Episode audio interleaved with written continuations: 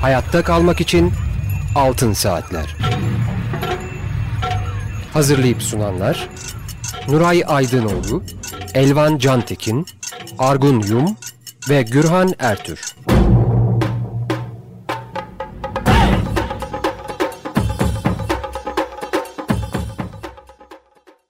Açık Radyo'da Altın Saatler programını dinleyeceksiniz. Bugünkü programı Mehmet Nuray Aydınoğlu, Elvan Can Tekin, Argun Yum ve ben Gürhan Ertür uzaktan sunuyoruz. Evlerimizdeyiz ve Ömer Şahin arkadaşımız bu programın kaydını Açık Radyo stüdyosunda gerçekleştiriyor. Açık Radyo'nun teknik ve idari ekibine bu zor dönemde sesimizi sizlere ulaştırdıkları için çok teşekkür ediyoruz. Efendim bugün 20 Ocak Çarşamba ve şu anda saat 11. Siz bu kaydı yine bugün 15.30'da dinleyeceksiniz. Telefon numaramız alan kodu 212 343 40 40. Elektronik posta adresimiz açıkradyo.com.tr Altın Saatler programlarının ses kayıtlarını Açık Radyo'nun internet adresinde podcast bölümünde dinleyebilirsiniz. Bugünkü programımızın destekçisi Pakize Nursola teşekkürlerimizi iletiyoruz. Efendim bugün konuğumuz Profesör Doktor Derin Orhon hocamız. Hocam hoş geldiniz. Merhaba. Hoş bulduk efendim. Tekrar görüştüğümüze çok sevindim. Biz de. Nuray Hocam siz de hoş geldiniz. Argun ve Merhabalar. e, Elvan sizler de Merhaba. hoş geldiniz. Merhabalar. Merhabalar. Evet. e, Merhabalar. Ben e, çok kısaca e, Derin e, Hoca'yı tanıtmak istiyorum. Aslında e, Derin Hoca e, 2020 yılında iki ayrı programımıza da konuk olmuştu. E, o programları dinleyen e, dinleyicilerimiz e, mutlaka hatırlayacaktır. E, özellikle Kanal İstanbul ile ilgili e, yayınlanan bir kitabın editörlüğünü gerçekleştirenlerden biriydi. 1965 yılından itibaren İstanbul Teknik Üniversitesi'nde görev yaptı Profesör Doktor Derin Orhon. İnşaat Fakültesi Çevre Mühendisliği Bölüm Başkanlığı, Çevre Bilimleri Ana Bilim Dalı Başkanlığı'nın yanı sıra Çevre ve Şehircilik Uygar Merkezi ve Fen Bilimleri Enstitüsü Müdür Yardımcılıkları görevlerini de yürüttü. Ayrıca 1997 ve 2007 döneminde yani 10 yıl e, İnşaat Fakültesi Dekanlığı görevini üstlendi. 2007 yılında kendi talebi üzerine emekli oldu. Halen Bilim Akademisi'nin, bu Bilim Akademisi İstanbul olarak belirtmek istiyorum, asli üyesidir ve e, aynı zamanda hocamız ulusal ve uluslararası birçok bilim ödülünün de sahibidir. E, ve e, 2000 yılında Türkiye Bilimler Akademisi asil üyeliğine, 2001 yılında da TÜBİTAK Bilim Kurulu üyeliğine seçildi. Biz bugün Türkiye'deki su sorununu, su konusunu konuşmak istiyoruz. Nuray Hocam ilk sözü size verebilir miyim? Buyurun. Teşekkür ederim. Derin Hoca tekrar e, görüştüğümüze çok e, seviniyoruz. E, katıldığın için programa teşekkür ederiz. Şimdi gündemdeki konu su. Yani daha doğrusu İstanbul'un hatta belki de Türkiye'nin su sorunu ama tabii gündemde olan yahut kamuoyunda konuşulan, bugünlerde hatta çok konuşulan konu İstanbul'un su sorunu. Ee, bu bu sorun aslında ben bildiğim bileli hep gündeme gelir belli aralıklarla. Ee, bir hatta bazı durumlarda çok kötü olduğumuz işte susuz kalacağımız falan söylenir. Sonra bir takım ümit verici şeyler anlatılır. İşte problem yok uzun vadede çözüldü su sorunu falan filan gibi ama dönüp dolaşıp tekrar aynı noktaya geliyor gibiyiz. E, bu programda e, senin bu konudaki uzmanlığını ve özellikle İstanbul Belediyesi daha doğrusu İSKİ ile e, uzun geçmişi olan işbirliğini de düşünerek bu konunun en iyi e, senin tarafından e, anlatılabileceğini düşündük. O ve e, teşekkür ediyoruz tekrar e, programımıza katıldığın için. E, evet, Nasıl başlayalım? Nedir şimdi bu problemimiz? Nereye, neden var ve nereye doğru gidiyor? O, e, konuşma içinde sorularla diğer konulara geçeceğiz. Tabii. Ee, Ben de çok mutluyum sizlerle tekrar birlikte olmaktan. Özellikle eski dostlarımı, senin gibi e, sınıftaşlarımı görmüş olmaktan ve sağlıklı görmüş olmaktan. Yani belki konuya şöyle başlamak lazım. Yani Türkiye özellikle son yıllarda meseleleri sulandırmak konusunda çok büyük bir uzmanlık kazandı. Yani çok kolay sulandırıyoruz. Fakat bu su konusunu e, sulandıramadık. Yani hala kuraklıktan bahsediyoruz. Aslında o beceriyi bu sulandırma işleminde de kullansak belki su sorununu da çözeriz. E, şimdi belki şu şekilde konuşmayı ayarlamak lazım. E, yani mühendisçe olaya baktığımızda e, su sorunu var mı veya çözülecek mi? Ondan sonra çevre mühendisliği açısından yani suyumuz temiz kalabilecek mi? Suyumuzu yeterli ölçüde aldığımız takdirde ve koşullarda temiz olduğuna güvenebilecek miyiz? Bununla ilgili bir güvencemiz var mı? E, bu e, su temini olayı e, İstanbul özelinde ve Türkiye genelinde sürdürülebilir mi? Yani geleceğe nasıl bakıyoruz? Ve e, işin sosyal boyutu nedir? E, sosyal boyutu itibariyle bizi korkutabilecek gerçekler nelerdir? O, o düzende bakarsak belki belki daha açıklayıcı olur. E, şimdi rakamlar, mühendisçe rakam, rakamlar vermek gerekirse bir, en önemli düşüncemiz şey İstanbul su her türlü kaynağı itibariyle çok kısıtlı bir kent. Yani İstanbul kaynak doğal kaynaklar üreten, doğal kaynakları olan bir kent değil. Bunun içinde en önemli kaynak da su. İstanbul, e, Paris gibi, Londra gibi filan e, içinden su akan bir e, kullanılabilir su akan bir şehir değil. Boğaz akıyor ama yani o tuzlu bir su biliyorsunuz. Ondan da belki bahsederiz. E, dolayısıyla suyunu doğal yollarla halletmek mecburiyetinde. Yani bu ta Bizans döneminden böyle olmuş. Suyunu başka yerlerden İstanbul'a taşımışlar şehrin. Ee, işte kemerleri biliyoruz. Fatih Sultan Mehmet'in özellikle Mimar Sinan'ın özellikle Kanuni Sultan Süleyman'ın su temini yolundaki çabalarını biliyoruz. Osmanlı'nın son yıllarında su temini, Taksim Meydanı'nın anlamını filan bunları biliyoruz. Şimdi bunları inşallah bir başka programda çok renkli bir konu çünkü bu. İstanbul'un e, su konusunun tarihçesi. Onu belki konuşmak imkanı buluruz ama bu bizim sorunumuzu, güncel sorunumuzu aydınlatmayacak. Onun için ben güncel olarak duruma bakayım diyorum. Şimdi İstanbul kaynağı olmadığı için gökyüzüne bakıyor suları temin etmekte. Yani yağmur suyuna bakıyor. Başka bir imkanı yok. Buna nasıl bakıyor? İstanbul'un çevresinde, yakın çevresinde bir dizi baraj ve göl var. Bunlardan halkımızın en bildiği Terkos Barajı. Hatta çok uzun bir süre ben de dahil e, Terkos derdik değil mi? Mus, çeş, musluğumuzdan akan suya Terkos suyu derdik. Evet. Pantolonumuza kot pantolonu dediğimiz gibi e, ilk barajlardan bir tanesidir. E, İstanbul civarında bir sürü baraj var. 7-8 tane baraj var. Küçüklü büyüklü. E, bunlar bunlarda suları topluyoruz bir. Yağmur suyunu topluyoruz. Şimdi temel şeyimiz bu. Ne kadar bu bu hacim ne kadar şimdi ne kadar toplayabiliyoruz? Yaklaşık 900 milyon metreküp bir toplama kapasitesi var. Dolayısıyla o 900 milyon toplama kapasitesi var bunların. Ama her zaman bu kadar su toplanıyor ve bu kadar su verilebiliyor anlamına gelmemek gerekir. Ee, yaklaşık biz bunun 700 milyonunu filan geçtiğimiz yıllarda verebildik. Yani 880 metreküp toplam kapasite var. Ee, bunun 700 milyonuna yakınını verebildik. Şimdi 700 milyon metreküp yıl bir şey ifade etmiyor bize. Onu biraz daha açalım isterseniz. Ee, bunu güne böldüğümüz zaman yaklaşık bu 700-800 milyon metreküp yaklaşık 2.4 milyon metreküp güne karşı geliyor. Veya verebildiğimiz miktar 1.9 veya 2 milyon metrekübe karşı geliyor. Elimizdeki kapasite bu. Şimdi bu kapasiteyle demek ki biz çalışacağız.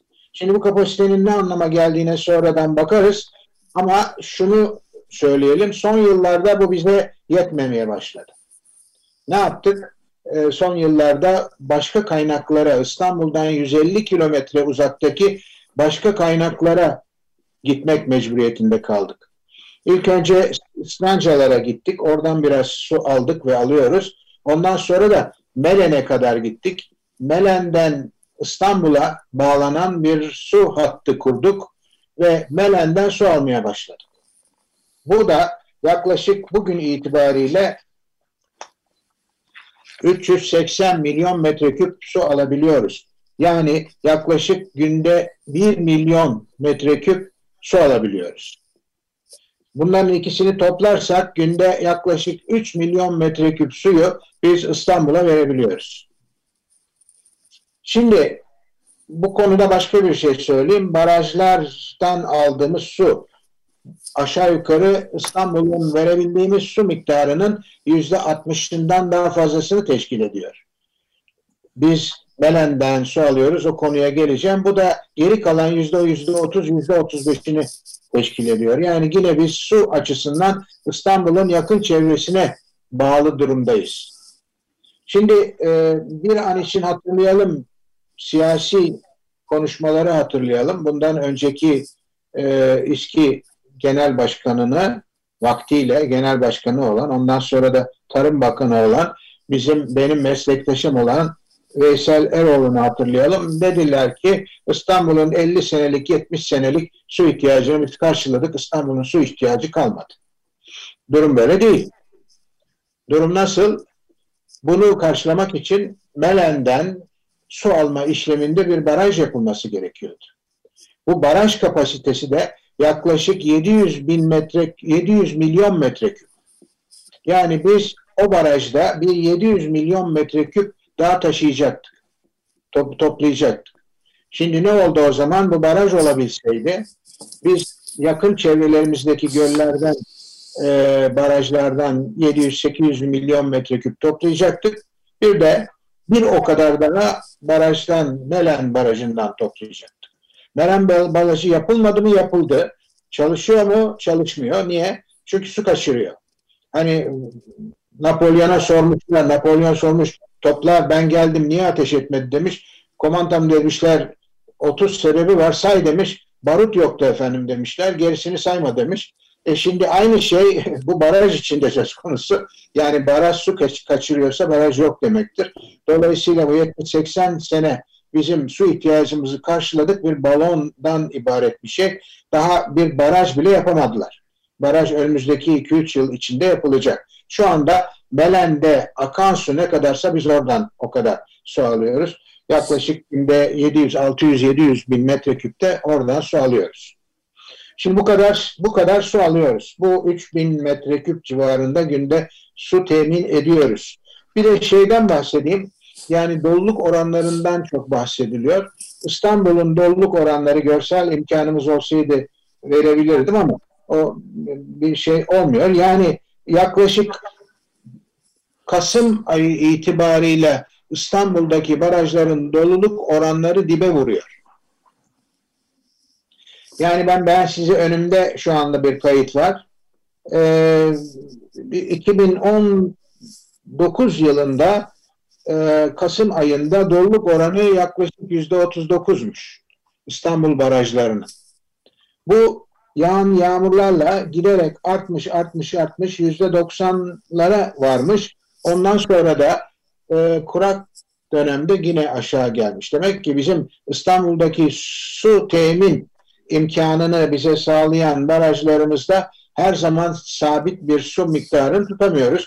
Yine yağışlara bağlı olarak bu bir değişim, dağılım gösteriyor. Yani şu anda e, yüzde yirmilere kadar galiba düştü bu. Ama bu son yağmurlardan vesairelerden sonra yine yüzde ben bu kardan sonra da yine yüzde otuzları varacağını düşünüyorum. Yani bizim çok kısa özetlemek gerekirse bu sene itibariyle e, bir su sıkıntısı çekeceğimizi biz ben düşünmüyorum.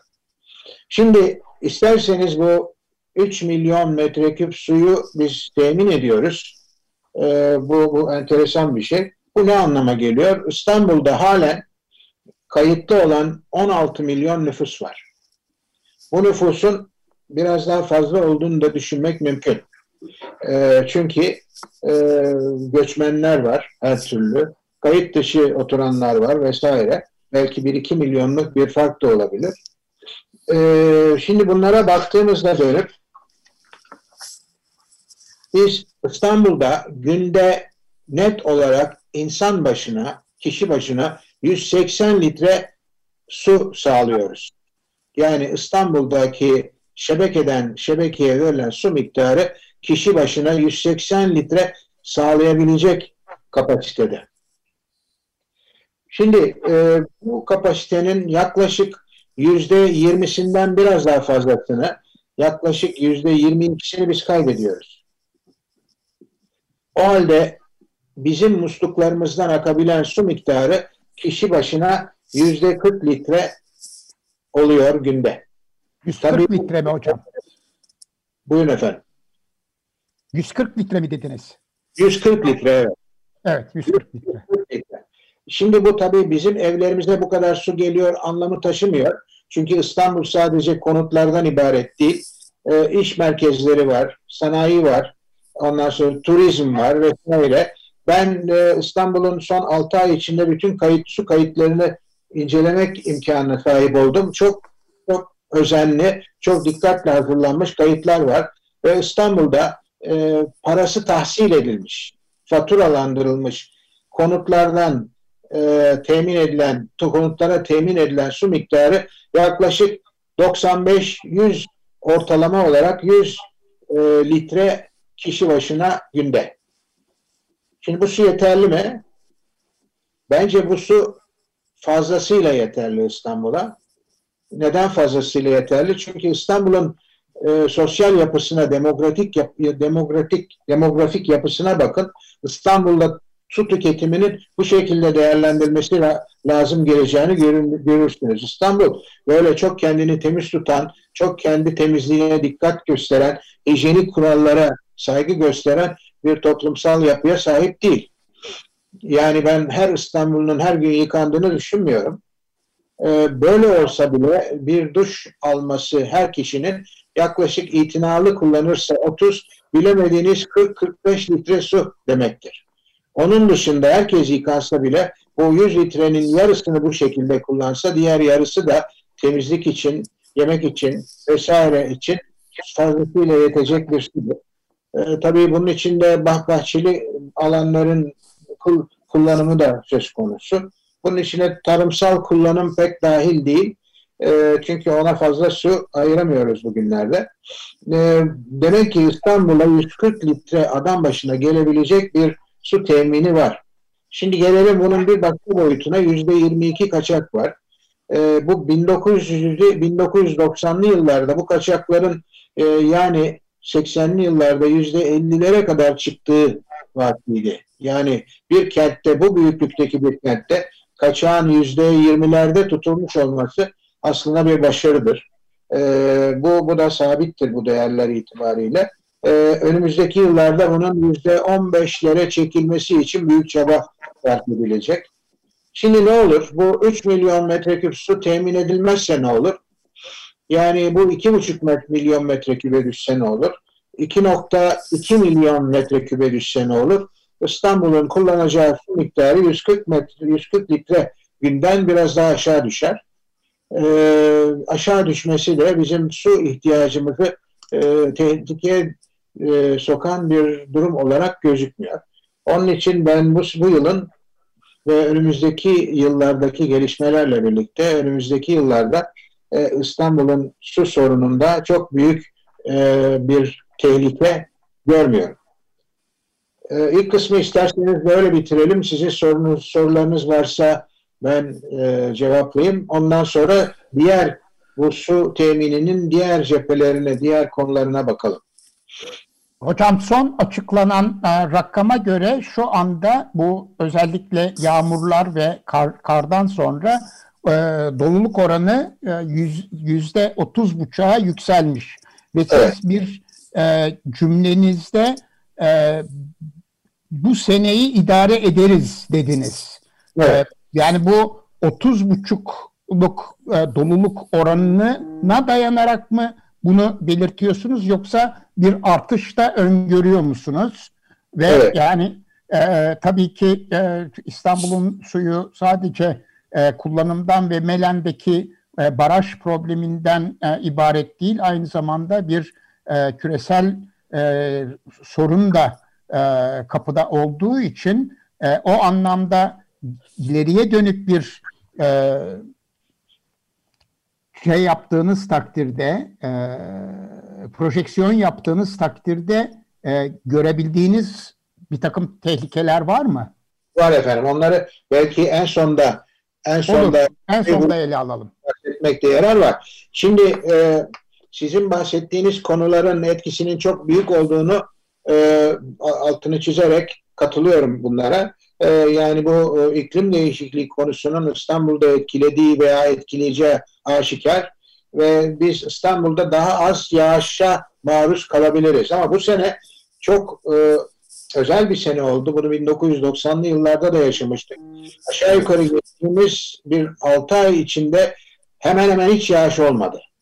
Evet. Şimdi dolayısıyla ben e, bu yağışların bir süre daha devam edeceğini düşünüyorum. Minimumda kalsa bile toplam yağış miktarı bu yüzde otuzluk rakamın daha da yükseleceğini düşünüyorum kullanmalarla birlikte. E, ve bu bu seneyi bu şekilde döneceğimizi düşünüyorum. Yani bu tabii gelecek seneler içindeki perspektifimizi e, bize çok rahatlık vererek geçirme imkanı sağlamayacaktır. Bunları konuşuruz. E, ama yani bugünden yarına iki, iki ay sonra, üç ay sonra İstanbul su sorunu yaşayacak gibi bir durum olmadığını ve bu durumun bu yıl sonuna kadar rahatlıkla devam edeceğini söylemek durumundayım. Evet. evet. Ee, şimdi e, bu su peki temiz bir su mu? Yani kullanılır bir su mu? Yani sürdürülebilirliği baş, bir sürü yönlerden bakılmalıdır. İlk başta suyun miktar olarak mevcut olması demek, suyun mutlaka kullanılır olması demek değildir. E, Gürhan Bey hatırlayacaktır. Ben e, bundan bir süre önce, galiba 6-7 ay önce İSKİ'de e, belediyede verdiğim bir konuşmada hani tehditler, fırsatlar başla, başlıklı konuşmada e, demiştim ki yani bu su içme suyu mudur acaba? Hani ben şüpheyle karşılarım. E, acaba ben evimde evime gelen suyu içebiliyor muyum demiştim. E, Sayın İSKİ Genel Müdürü bunu fevkalade ciddi aldı. O konferansın şeyinde kahve molasında dedi ki hocam ben sizin eve bir tane bir, bir meslektaşımı gönderiyorum. O numune alacak analizleri dedi yapacağız size bildireceğiz. Vallahi iki gün içinde bu bu gerçekleşti. O kişi e, analizleri yapmış. Genel müdür kişisel olarak beni aradı. Analiz sonuçlarını gösterdi. Hakikaten içilebilir bir su kalitesi gördüm. E, bundan da çok mutlu oldum tabii.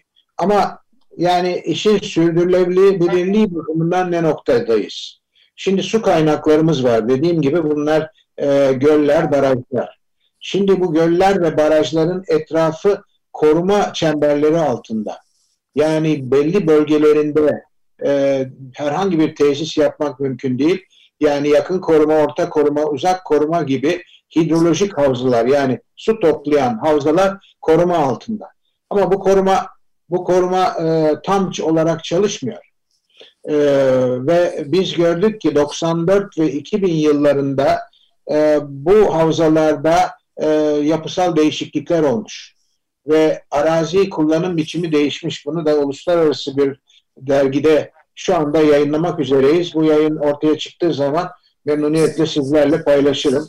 Özellikle Büyükçekmece ve Ömerli havzalarında bunları gördük. Uzaktan algılama teknolojisi e, kullanarak bunları tespit etmek mümkün. Şimdi dolayısıyla sularımızın kirlenme tehlikesi var. E, ama şu anda İstanbul'da çok sayıda da e, arıtma tesisi var. Bu arıtma tesislerinin ilki kağıthanede kurulmuştu. Bir filtre tesisiydi. Biz bunlara eski terimle ba, ba, bati filtre derdik. Yani yavaş filtre derdik. Şimdi bu kavram çok değişti. Artık günün teknolojilerine uygun hatta ilerisinde arıtma tesislerimiz var. Ve bunlar çok güzel çalışıyor. Bu arıtma tesislerinin yapısı bu arıtma tesisinin yapıları bu son yıllarda değiştirildi. Muhtemel kirlenme e, olaylarına karşı gelebilecek tedbirler olarak e, kapsamları genişletildi. Artık sularda e, biz ozonlama kullanıyoruz. Karbon adsorpsiyonu denen bir teknoloji kullanıyoruz ve oluşabilecek e, arızi kirlenmeleri de gider, giderebilecek bir potansiyel yaratmış vaziyetteyiz. İstanbul çünkü Melen'den alıyoruz. Melen'den aldığımız su Melen Nehri çok temiz bir nehir değil. E, çünkü daha evvel Düzce şehrinin oradaki oradaki çöp toplama tesislerini ve menba tarafındaki birçok başka köy ve e, yerleşim bölgesini sularını da alıyor. Bunların tabii yeterince arıtılıp arıtılmadığından tam emin değiliz. Ama bu su alma esasını barajı yenilemek, tekrar kullanabilir hale getirmenin yanı sıra biz e, İSKİ olarak yeni tedbirler aldıkları, İSKİ'nin yeni tedbirler aldıklarını rahatlıkla söyleyebilirim. Bunları toplayıp e, bu kirlen, kirlenmiş kaynakları toplayıp doğrudan denize vermek ve su aldığımız bölgede suyun temiz kalmasını sağlamak yönünde tedbirler sanırım bu yılda devreye girecek. Ama arıtma tesislerimiz hala hazır su kalitesini arıtılabilecek kapasiteye sahip. O bakımdan e, yine dedim ben hala hazır durumda. Bugünkü durumda bizim kalite açısından da e, bir tehlikemiz yok. Yani bu durum bu sene devam ederse ve gelecek sene de bu, bu kötü sene gibi bir şeyden biraz daha iyi bir hidrolojik yapı, e, meteorolojik yapı ya kavuşabilirsek mevcut imkanlarla gerek su miktarını gerek su kalitesini İstanbul temin edebilecek gibi görünüyor. Evet. Bu noktada bir küçük ara verelim. Evet. bir müzik parçası dinleyelim. Ondan sonra ikinci bölümle devam edelim efendim. Memnuniyetle. Altın Saatler programının ikinci bölümündeyiz. Bugün konuğumuz Profesör Doktor Derin Orhan hocamız. İstanbul'un su sorununu konuşuyoruz. Evet Nuray hocam hemen size e, bir şey verebilir miyim? Söz verebilir miyim? Sorunuz Teşekkür var ederim. Sanırım. Şimdi Derin e, e, programın birinci kısmında gayet güzel e, açıkladın İstanbul'un su kapasitesini anladığımız kadarıyla orta hemen hemen bir bölü üçü işte e, dış kaynaklardan kısmen İstranca'dan ama büyük ölçüde Melen Barajı'ndan gelmesi söz konusu. E, dolayısıyla Melen e, kısa orta vadede uzun vadede ne olacağını bilmiyorum ama orta vadede herhalde mutlaka ve mutlaka halledilmesi gereken bir sorun. Yani oradaki e, barajın tamamlanmamış olması e, problemi e, devam ettirecek gibi görünüyor. Ben biraz da mühendisçe merak ediyorum. Çünkü bu konuyu hani e, çok iyi takip ettiğimi söyleyemem ama bu e, barajdan su kaçma olayının nedeni nedir? E, niçin e, halledilememiştir bugüne kadar? Çünkü epey uzun zamandır bu hikaye devam ediyor. Artı bundan e, bunu bu barajın yapımı şu anda İSKİ'nin kontrolünde midir yoksa merkezi hükümetimindir? Yani kimden bekliyoruz çözümü? Bu konularda da biraz açıklama yaparsan herhalde yararlı olacak diye düşünüyorum. Yani bu tabii e, çok çok önemli bir soru hakikaten. Dolayısıyla e, ben de benim uzmanlık alanım olmamasına karşın bildiklerimi sana anlatayım. Anladığım kadarıyla e, yani e, barajın yapılma noktasındaki zemin koşullarında e, bir takım sorunlar oluşmuş ve zeminde çok büyük çatlaklar oluşmuş durumda ve bırak su kaçırmasını baraj su tutmuyor zaten. O bakımdan baraja su almanın bir manası olmuyor. Bunlar anladığım kadarıyla tamirat şeklinde halledilebilecek bir e, sorun değil barajın inşa tarzına bağlı olarak da söylenmesi, şey değerlendirilmesi gerekir diye düşünülüyor. Barajın baraj yapısında belli ağırlıklar belli yerlere konmuş anladığım kadarıyla ve baraj o ağırlıkları kaldırmadığı için yer yer çökmüş deniyor. bunlar Naci Bey'in jeolojik yapıda söyledikleri ama e, yapım süreci yani yapım süreci merkezi hükümet tarafından bildiğim kadarıyla üstlenmiş. Tabii İSKİ'de, İSKİ'de bunu denetleyecektir. Yani yap, merkezi hükümetin sorumluluğu ve desteğiyle yürütülecektir zannediyorum. Bu yapıldığı zaman İstanbul'un su sorununun hakikaten belli ölçüde geleceğe dönük halledilmiş olduğunu söylemek mümkün olacaktır. Çünkü mevcut kapasiteyi bir o kadar daha arttıran bir kapasiteden bahsediyoruz. Ee, tabii bir takım rezervlerle, bir takım endişelerle bunu söylüyorum. Bu endişeleri en son en son bölümde e, birlikte değerlendiririz diyorum. Bu endişelerimi saklı tutarak siyasi bir biçimde söylemiş olayım. Hep saklı tutarlar ya bir türlü söylemezler. Yani ben çok şeyler biliyorum ama bunları şimdilik saklı tutuyorum diyerek bir açıklama yaparlar. Bu bunu ben teknik anlamda söylemiş olayım. Şimdi konuşmamın çok kısa bir bölümünü de e, İSKİ'den bahsederek geçirmek istiyorum. E, şimdi başta İSKİ'yi tanımak fırsatı buldum. Ben İSKİ'yi çok eskiden beri tanırım. Yani 1981'den İstanbul Sular İdaresi'nden. İstanbul Sular İdaresi'nin mevkiini sevgili dostum Nuray bilir. Altında çünkü çok önemli bir tiyatro vardı. Ee, yıllar yılı yıllar yılı hangi piyasa oynadı? Cibali Karakolu'nu oynadı biliyorsunuz. Muammer Karaca tiyatrosu. Evet. Ee, tarih oldu şimdi. Cibali Karakolu'nu e, genç nesil bilmez herhalde. Oynanmıyor çünkü. Ondan sonra İSKİ oldu. Ondan sonra ben 1994'e kadar İSKİ'de çalıştım. E, son 6 aydır da İSKİ'nin bir e, çok ciddi bir master plan çalışması var. Bir yabancı konsorsiyum altında su ve e, su ve atık suyun e, bütün sorunların incelenmesi e, kurumsallaşmasıyla ilgili bir sorun. İSKİ'nin şöyle bir yapısı var. Bunu gördüğüme fevkalade mutlu oldum.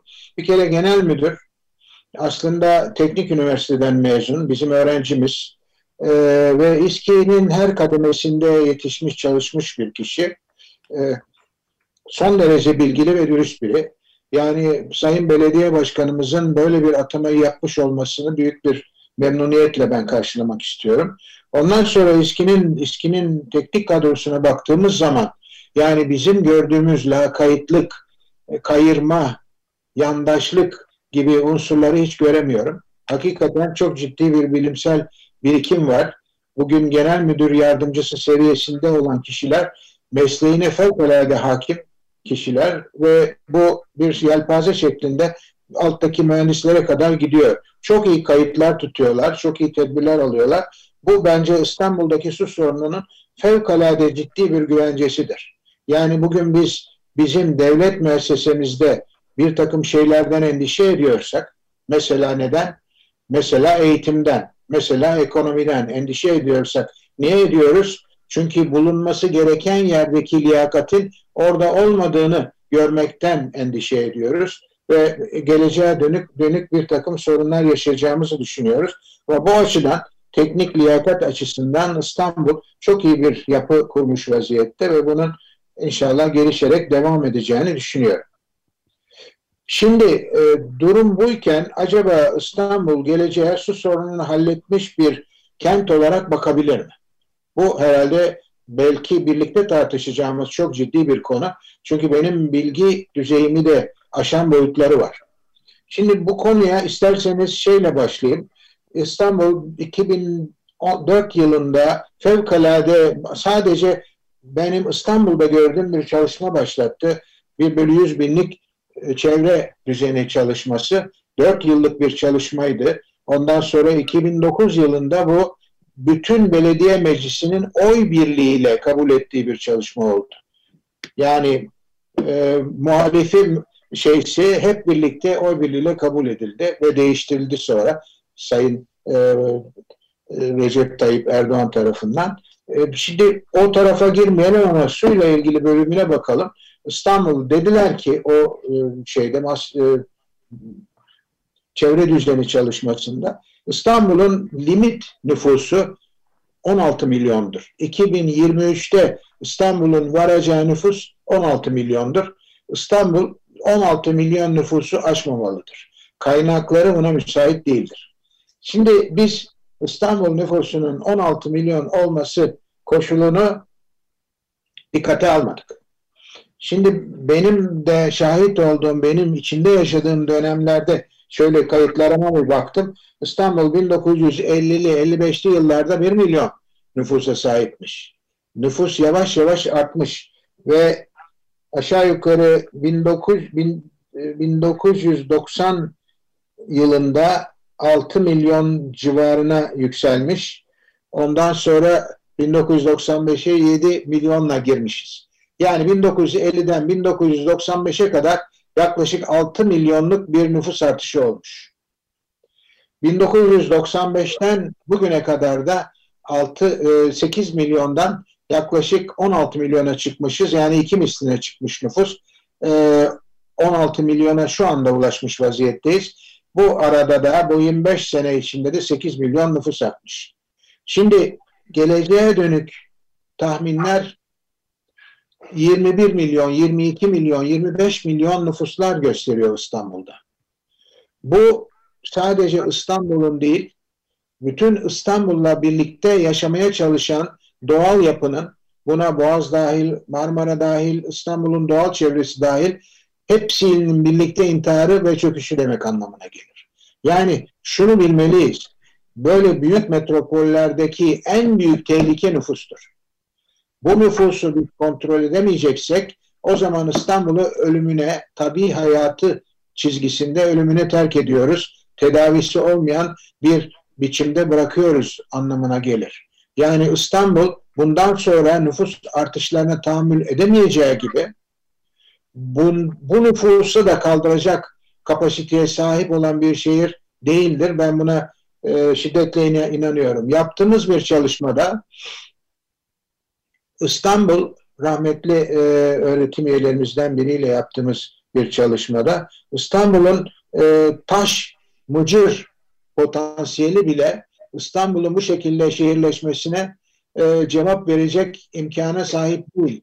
Bırakalım suyu İstanbul mıcırını bile bulamayacak. Yolları tamir etmeye, efendim bina yapmaya vesaire vesaire. Şimdi sanki bu böyleymiş, böyle değilmiş gibi biz İstanbul'un başına bir bela daha açıyoruz.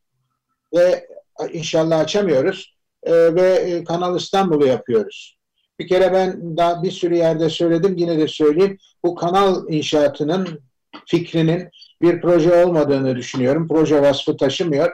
İstanbul'la da bağdaştırılmasını çok yanlış görüyorum. İstanbul titrini taşıyan bir fikir bile olamaz. Ama bu, bu fikir kendi içinde tabii sizin e, sevgili dostum Nuray'ın e, uzmanlık alanlarına gidin giren konularda zaten feasible olmadığını, yapılmaması gerektiğini gösteriyor ama yapılmasının temel nedeni olarak da o civarındaki yapılaşma görünüyor. İstanbul'a bir buçuk iki milyon nüfusu daha taşıyacak.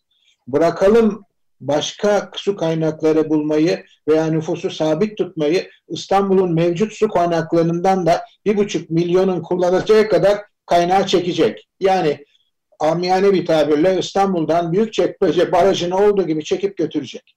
Yok sayacağız. Böyle bir şeyin sürdürülebilirliği mümkün değil. Yani bu sistemle İstanbul bırakalım suyu temin etmesini ama ne yakıtını temin edebilir, ne enerjisini temin edebilir, ne, ne ulaşımını doğru dürüst sağlayabilir. İstanbul bu kadar nüfusu kaldırmaz. O halde belki İstanbul'un yapacağı ve İstanbul'un yapamayacağı tedbirleri birlikte düşünmek lazım. Yani İstanbul nüfusunu arttırmamak ötesinde boşaltmak lazım. Bir, İstanbul'da mülteci istiyor muyuz? Bunu düşünelim. İstanbul'da yeni imar durumu vereceğimiz durum var mıdır? Düşünelim. İstanbul'da e, Anadolu'dan göç etmiş, tarım yapamadığı için İstanbul'da yaşayan ve İstanbul'da yaşam savaşı veren, yeterli parasal imkanı da yakalamamış belki 4-5 milyon nüfus var. Bunlar hala İstanbul'da kalacak mıdır yoksa bunlara başka imkanlar yaratacak mıyız? Yani İstanbul'un sürdürülebilir bir şehir olabilmesi için 16 milyonda kalması yanında ötesinde nüfusunu azaltması gerektiğini düşünüyorum. Bu tabii ki su sorununu büyük ölçüde rahatlatacaktır ama İstanbul'a nefes aldıracaktır. Şimdi biz bu arada İstanbul'un nefes alma imkanları da bir taraftan ortadan kaldırıyoruz. Ne yapıyoruz? Ne yaptık? E, bu 100 binlik çevre planı demişti ki İstanbul genişleyecekse bile batı e, doğu yönünde genişlesin, sahil şeridinde genişlesin. Kesinlikle kuzey ormanlarına nüfuz etmesin demişti. Biz ne yaptık? İlk işimiz olarak kuzey ormanlarına tecavüz ettik. Silivri'de yapılması önerilen hava limanını ilk başta oraya kurduk. Ve yine bizim yaptığımız bu sefer yayınladığımız bir uluslararası yayında gördük ki İstanbul'daki kuzey ormanlarının yok olması yüzde yedi oranında gerçekleşmiş ve bizim şehrimizin karbondioksit e, dengesini çok önemli bir şekilde yani oluşan karbondioksitin özümsenmesi dengesini çok çok önemli bir şekilde bozmuş. İşte bu Gürkan Bey'in söylediği noktaya geliyoruz. Yani biz kendi elimizle iklim değişikliğine teslim oluyoruz. Böyle giderse daha fazla teslim olacağız. Yani Türk İstanbul'un ciğeri olan kuzey ormanlarını yok ederek İstanbul'da e, iklim değişikliğinin çok ölümcül etkilerini teslim olmak durumunda kalacağız. O zaman bırakalım su teminini, suyu temin edecek yağmuru bile arar vaziyete geleceğiz. Biliyorsunuz e, yani bilimsel olarak bu suyu temin etmek anlamında yağmur dualarına filan başvuruyoruz. Belki o tür dualarla filan ileride ileride kendimizi kurtarabiliriz. Evet hocam ben hemen iki soru sormak istiyorum. Birincisi e, İstanbul'un suyunun temiz olduğundan bahsettiniz ve örnek olarak da sizin evinizde yapılan e, tahlili e, gösterdiniz. Ama bunu bütün İstanbul içinde söyleyebilir miyiz? Bu birinci sorum. Söyleyebilmek için de tabii ki ne yapmak lazım? İkinci sorum da şu, İstanbul'da kullanılan suyun e, oranlarını biliyor muyuz? Yani konutlarda kullanılan su, tarımda kullanılan ve sanayide kullanılan suyun oranı da e, İSKİ'nin e, takibinde midir? Bu iki soruyla ilgili e, bilgi evet. rica ediyorum. Şimdi şunu şunu demek lazım. Ee, İstanbul'da kullanılan su bir e, bir enterkonekte bir sistemle çalıştırılıyor. Yani doğuda doğu tarafında temin edilen su boğaz altı geçişlerle batıya basılıyor ve onlar temin ediliyor. Ama şu bir gerçek, e, bakın e, bu sorunuzla ilgili keşke görsel imkanlarımız olsa 1990 yılında e, yapmış olduğumuz bir yayını buldum. Bunu bu yayını Atom Damalı ile birlikte yapmışız. Sevgili dostum, o da benim Berkeley'den e, okuldaşımdır. E, Temel Belek'le birlikte yapmışız. Temel Belek de çok değerli bir e, profesördür ve o yıllardaki o yıllardaki 1990'lardaki sulara filan bakmışız. O zaman biz su ihtiyacı o zamanki nüfus 6 milyon civarındaymış 1990'larda. E, su ihtiyacımız 1.7 milyon metreküpken günde öyle hesaplamışız. Biz sadece 800 bin metrekübünü verebiliyormuşuz sağlıklı olarak. Gerisi de arıtma vesaire problemler yaratılıyormuş. Şimdi İstanbul'da İstanbul bu noktaları aşmış durumda. Çünkü İstanbul'da arıtmadan geçmeyen e, bir su temini yok. Yani tüm su kaynakları ciddi arıtmadan geçirilerek ve özellikle dezenfeksiyona ağırlık vermek suretiyle e, arıtılıyor ve ondan sonra evlere varıyor. Tabii arızi bir takım sorunlar olabilir. Ben evde kullanıyorum çünkü benim depom da temiz vesaire. Evdeki depolama ve şebekedeki bir takım sorunlar dolayısıyla bazı yerlerde zaman zaman yani kuralı bozabilecek istisnalar çıkabilir ama İstanbul'daki su emin bir sudur. Ee, yani genellikle genellikle içilebilecek bir sudur. Tabii arızi noktalarda neler olması gerektiğine e, bakmak lazım. Ben e, İstanbul'daki suyun kalitesinin iyi olduğunu düşünüyorum birinci olarak. Bunu bunu söylemek gerekir. Bir evet. sorunuz vardı efendim. Evet, ben e, su kullanımı e, konutlar evet. e, sanayi yani olarak İstanbul'da, ayırırsak. İstanbul'daki İSKİ'deki kayıtlar çok ayrıntılı. E, tarım ve endüstride kullanılan suları e, şey diyor, endüstri az su kullanıyor. Kendi suyunu kendi temin etmek durumunda kalıyor ve gelecek yıllarda endüstrinin İstanbul'dan uzaklaştırılması İstanbul'un su tüketmeyen bacasız endüstrilere e, açık olması projeleri var. Endüstrinin su tüketimindeki rolünün giderek azalabileceğini düşünüyorum. E, turizm tabii İstanbul'da su tüketen bir kaynak olması gerekiyor. İstanbul'daki turizmin daha da gelişmesi gerekiyor. Yatak başına su kullanımının çok yüksek olması e, söz konusu olan bir sektörden bahsediyoruz. Yani medeni ülkelerde yatak başına 500 ila 1 bin litre e, sudan bahsediyoruz ama İstanbul'da turizm miktarı, doluluk oranı vesairelere baktığımızda su kullanımı kişi başına 5 litreyi falan bile bulmuyor. Sulama önemli bir. Da İstanbul'da bu 140 litre ile 100 litre arasındaki fark yani kişi başına verilen toplam su ama evlerde tüketilen su arasındaki fark genelde e, şeyle alışveriş merkezlerinden, idari binalardan, e, ticari binalardan kaynaklanıyor. Onların tabii su ihtiyacı söz konusu. Onlarda bir artış var. Yani onu onu belki biraz daha kısıtlı tutmakta yarar olabilir.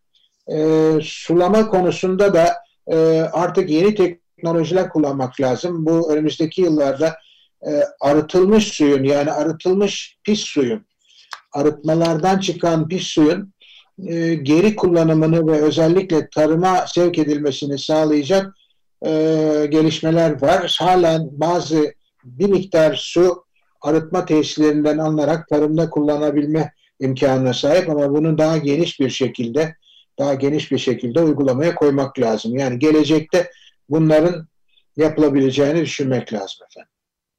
Evet. Bir şey daha belki İstanbul'un geleceği için de söylemek gerekiyor. Onu hep söyledim. İstanbul bütün dünyada artık deniz suyunun kullanılması, deniz suyunun arıtılarak, tuzlunun giderek yani desalinasyon tekniği, ters ozmoz tekniğiyle kullanılabilir su elde edilmesi çok kullanılıyor. İsrail, Körfez ülkeleri vesaire çok geniş ülkelerde bunu, geniş ölçeklerde bunu kullanılıyor. Ee, bu aslında feasible bir boyuta geldi. Yani hangi boyuta geldi? Ee, suyu 70 sente, 60 sente mal edebiliyoruz. İlk yatırım maliyeti birlikte. Ama şu var tabii dolar bazında konuşuyoruz. 70 sent diyoruz. 70 sent bugün belki kabul edilebilir bir rakam olacak ama doların paritesini ne kadar güvenebiliyoruz, ne kadar sabit tutabiliyoruz. İleride dolar 15 lira olursa bu suyu ne kadar temin edebileceğiz bunu bilmiyoruz. Ama ama bir sigorta anlamında belki 100, met, 100 bin metreküp, 200 bin metreküp denizden su alma tesislerinde önümüzdeki yıllarda kurulacağını biliyorum. İnşallah bunlar da ekonomi müsaade ettiği ölçüde İstanbul'un su teminine destek olabilir. Evet, son 3 dakikadayız. Elvan'ın sorusu var. Buyursunlar efendim. Ee, de, de, de, Derin Hocam merhabalar. Ee, şimdi İstanbul'un durumunu konuştuk ama e, İstanbul'u hani ileriki dönemlerde kurtaracak olan şey hatta e, bu su sorununun e, sürdürülebilir şekilde çözülmesini sağlayacak olan şey Melen Barajı ve Melen'den gelecek su gibi gözüküyor. Ama öbür taraftan e, şöyle bir şey var. E, yani e, bu İstanbul'u biraz daha geniş kapı, şeyde düşünsek, Kocaeli mesela, İstanbul civarındaki bir sürü kentte çok, de çok ciddi su sorunları var. Melen e, suyuna muhtaç belki de bir Kocaeli e, e, biliyorsunuz orada Yuvacık Barajı'nda da çok ciddi sorunlar yaşanıyor. E, bu kapsamda düşündüğümüzde e, hani daha e, sürdürülebilir bir çözüme gitme yolu var mı?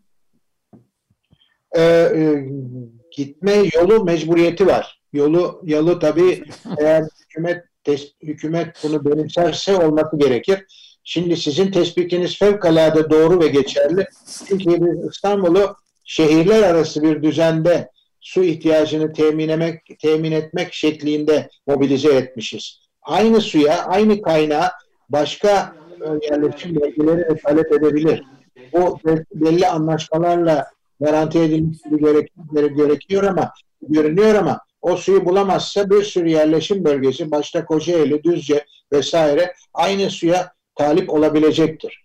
Dolayısıyla İstanbul'un su temin e, şey Türkiye'nin e, özellikle nüfusun yoğun olduğu bölgelerde, batı bölgelerinde su temin politikasına çok ciddi bir şekilde tekrardan tekrardan bakabilmesi gerekiyor. Ve e, her yere biz HES yapıyoruz, enerji bilmem ne filan ama su temin yolu itibariyle bir takım barajları düşünmemiz lazım aslında. Bunu düşünürken de suyun kalitesini de garanti etmemiz lazım. Yani İstanbul, bu e, Türkiye bizi bekleyen e, iklim değişikliği sorunu çerçevesinde her türlü imkanla birlikte su temininde de çok zorluklarla karşılaşacak bir ilke olarak görünüyor. Bunu merkezi ölçekte mutlaka ciddiyetle ve bir bir mühendislik gözüyle ele alınması gerekiyor diye düşünüyorum. Evet hocam çok teşekkürler. Tabii ki e, Türkiye sadece İstanbul'dan ibaret değil. Elvan'ın da belirttiği gibi e, ve bir başka programda Türkiye'nin e, su sorununu da ele alırsak e, çok yararlı olur diye düşünüyorum. Size tekrar tekrar teşekkür ediyoruz verdiğiniz bilgiler için. Sağ olun hocam. Efendim bana bu imkan dolayısıyla ben sizleri tekrar görmüş oldum. Hepinize ayrı ayrı teşekkür ediyorum. Ben de önümüzde tekrar buluşmaya can atıyorum. Teşekkürler. Çok Sağ teşekkür hocam. ederiz. Teşekkürler. Çok teşekkürler. Evet efendim Açık hocam, Radyo. Hocam, geçtik mi sen Pardon. Şey yani bu konuşmamızda yani ben ders ders anlatıyor gibi oldum. imtihan verdim. Sınıfı sınıfı geçtim mi? Tamam mı yani? Aman hocam estağfurullah. Bakacağız bir daha bakacağız. Değerlendireceğiz. ben, ben daha iyi hazırlanabilirim hocam. Bu kadar bu kadar. Çok teşekkür ederim. Sağ olun. Evet efendim Açık Radyo'da Altın Saatler programında bu hafta konuğumuz Profesör Doktor Derin Orhon hocamız idi. Gelecek hafta yeni bir Altın Saatler programında görüşmek dileğiyle. Hoşçakalın. Hoşçakalın.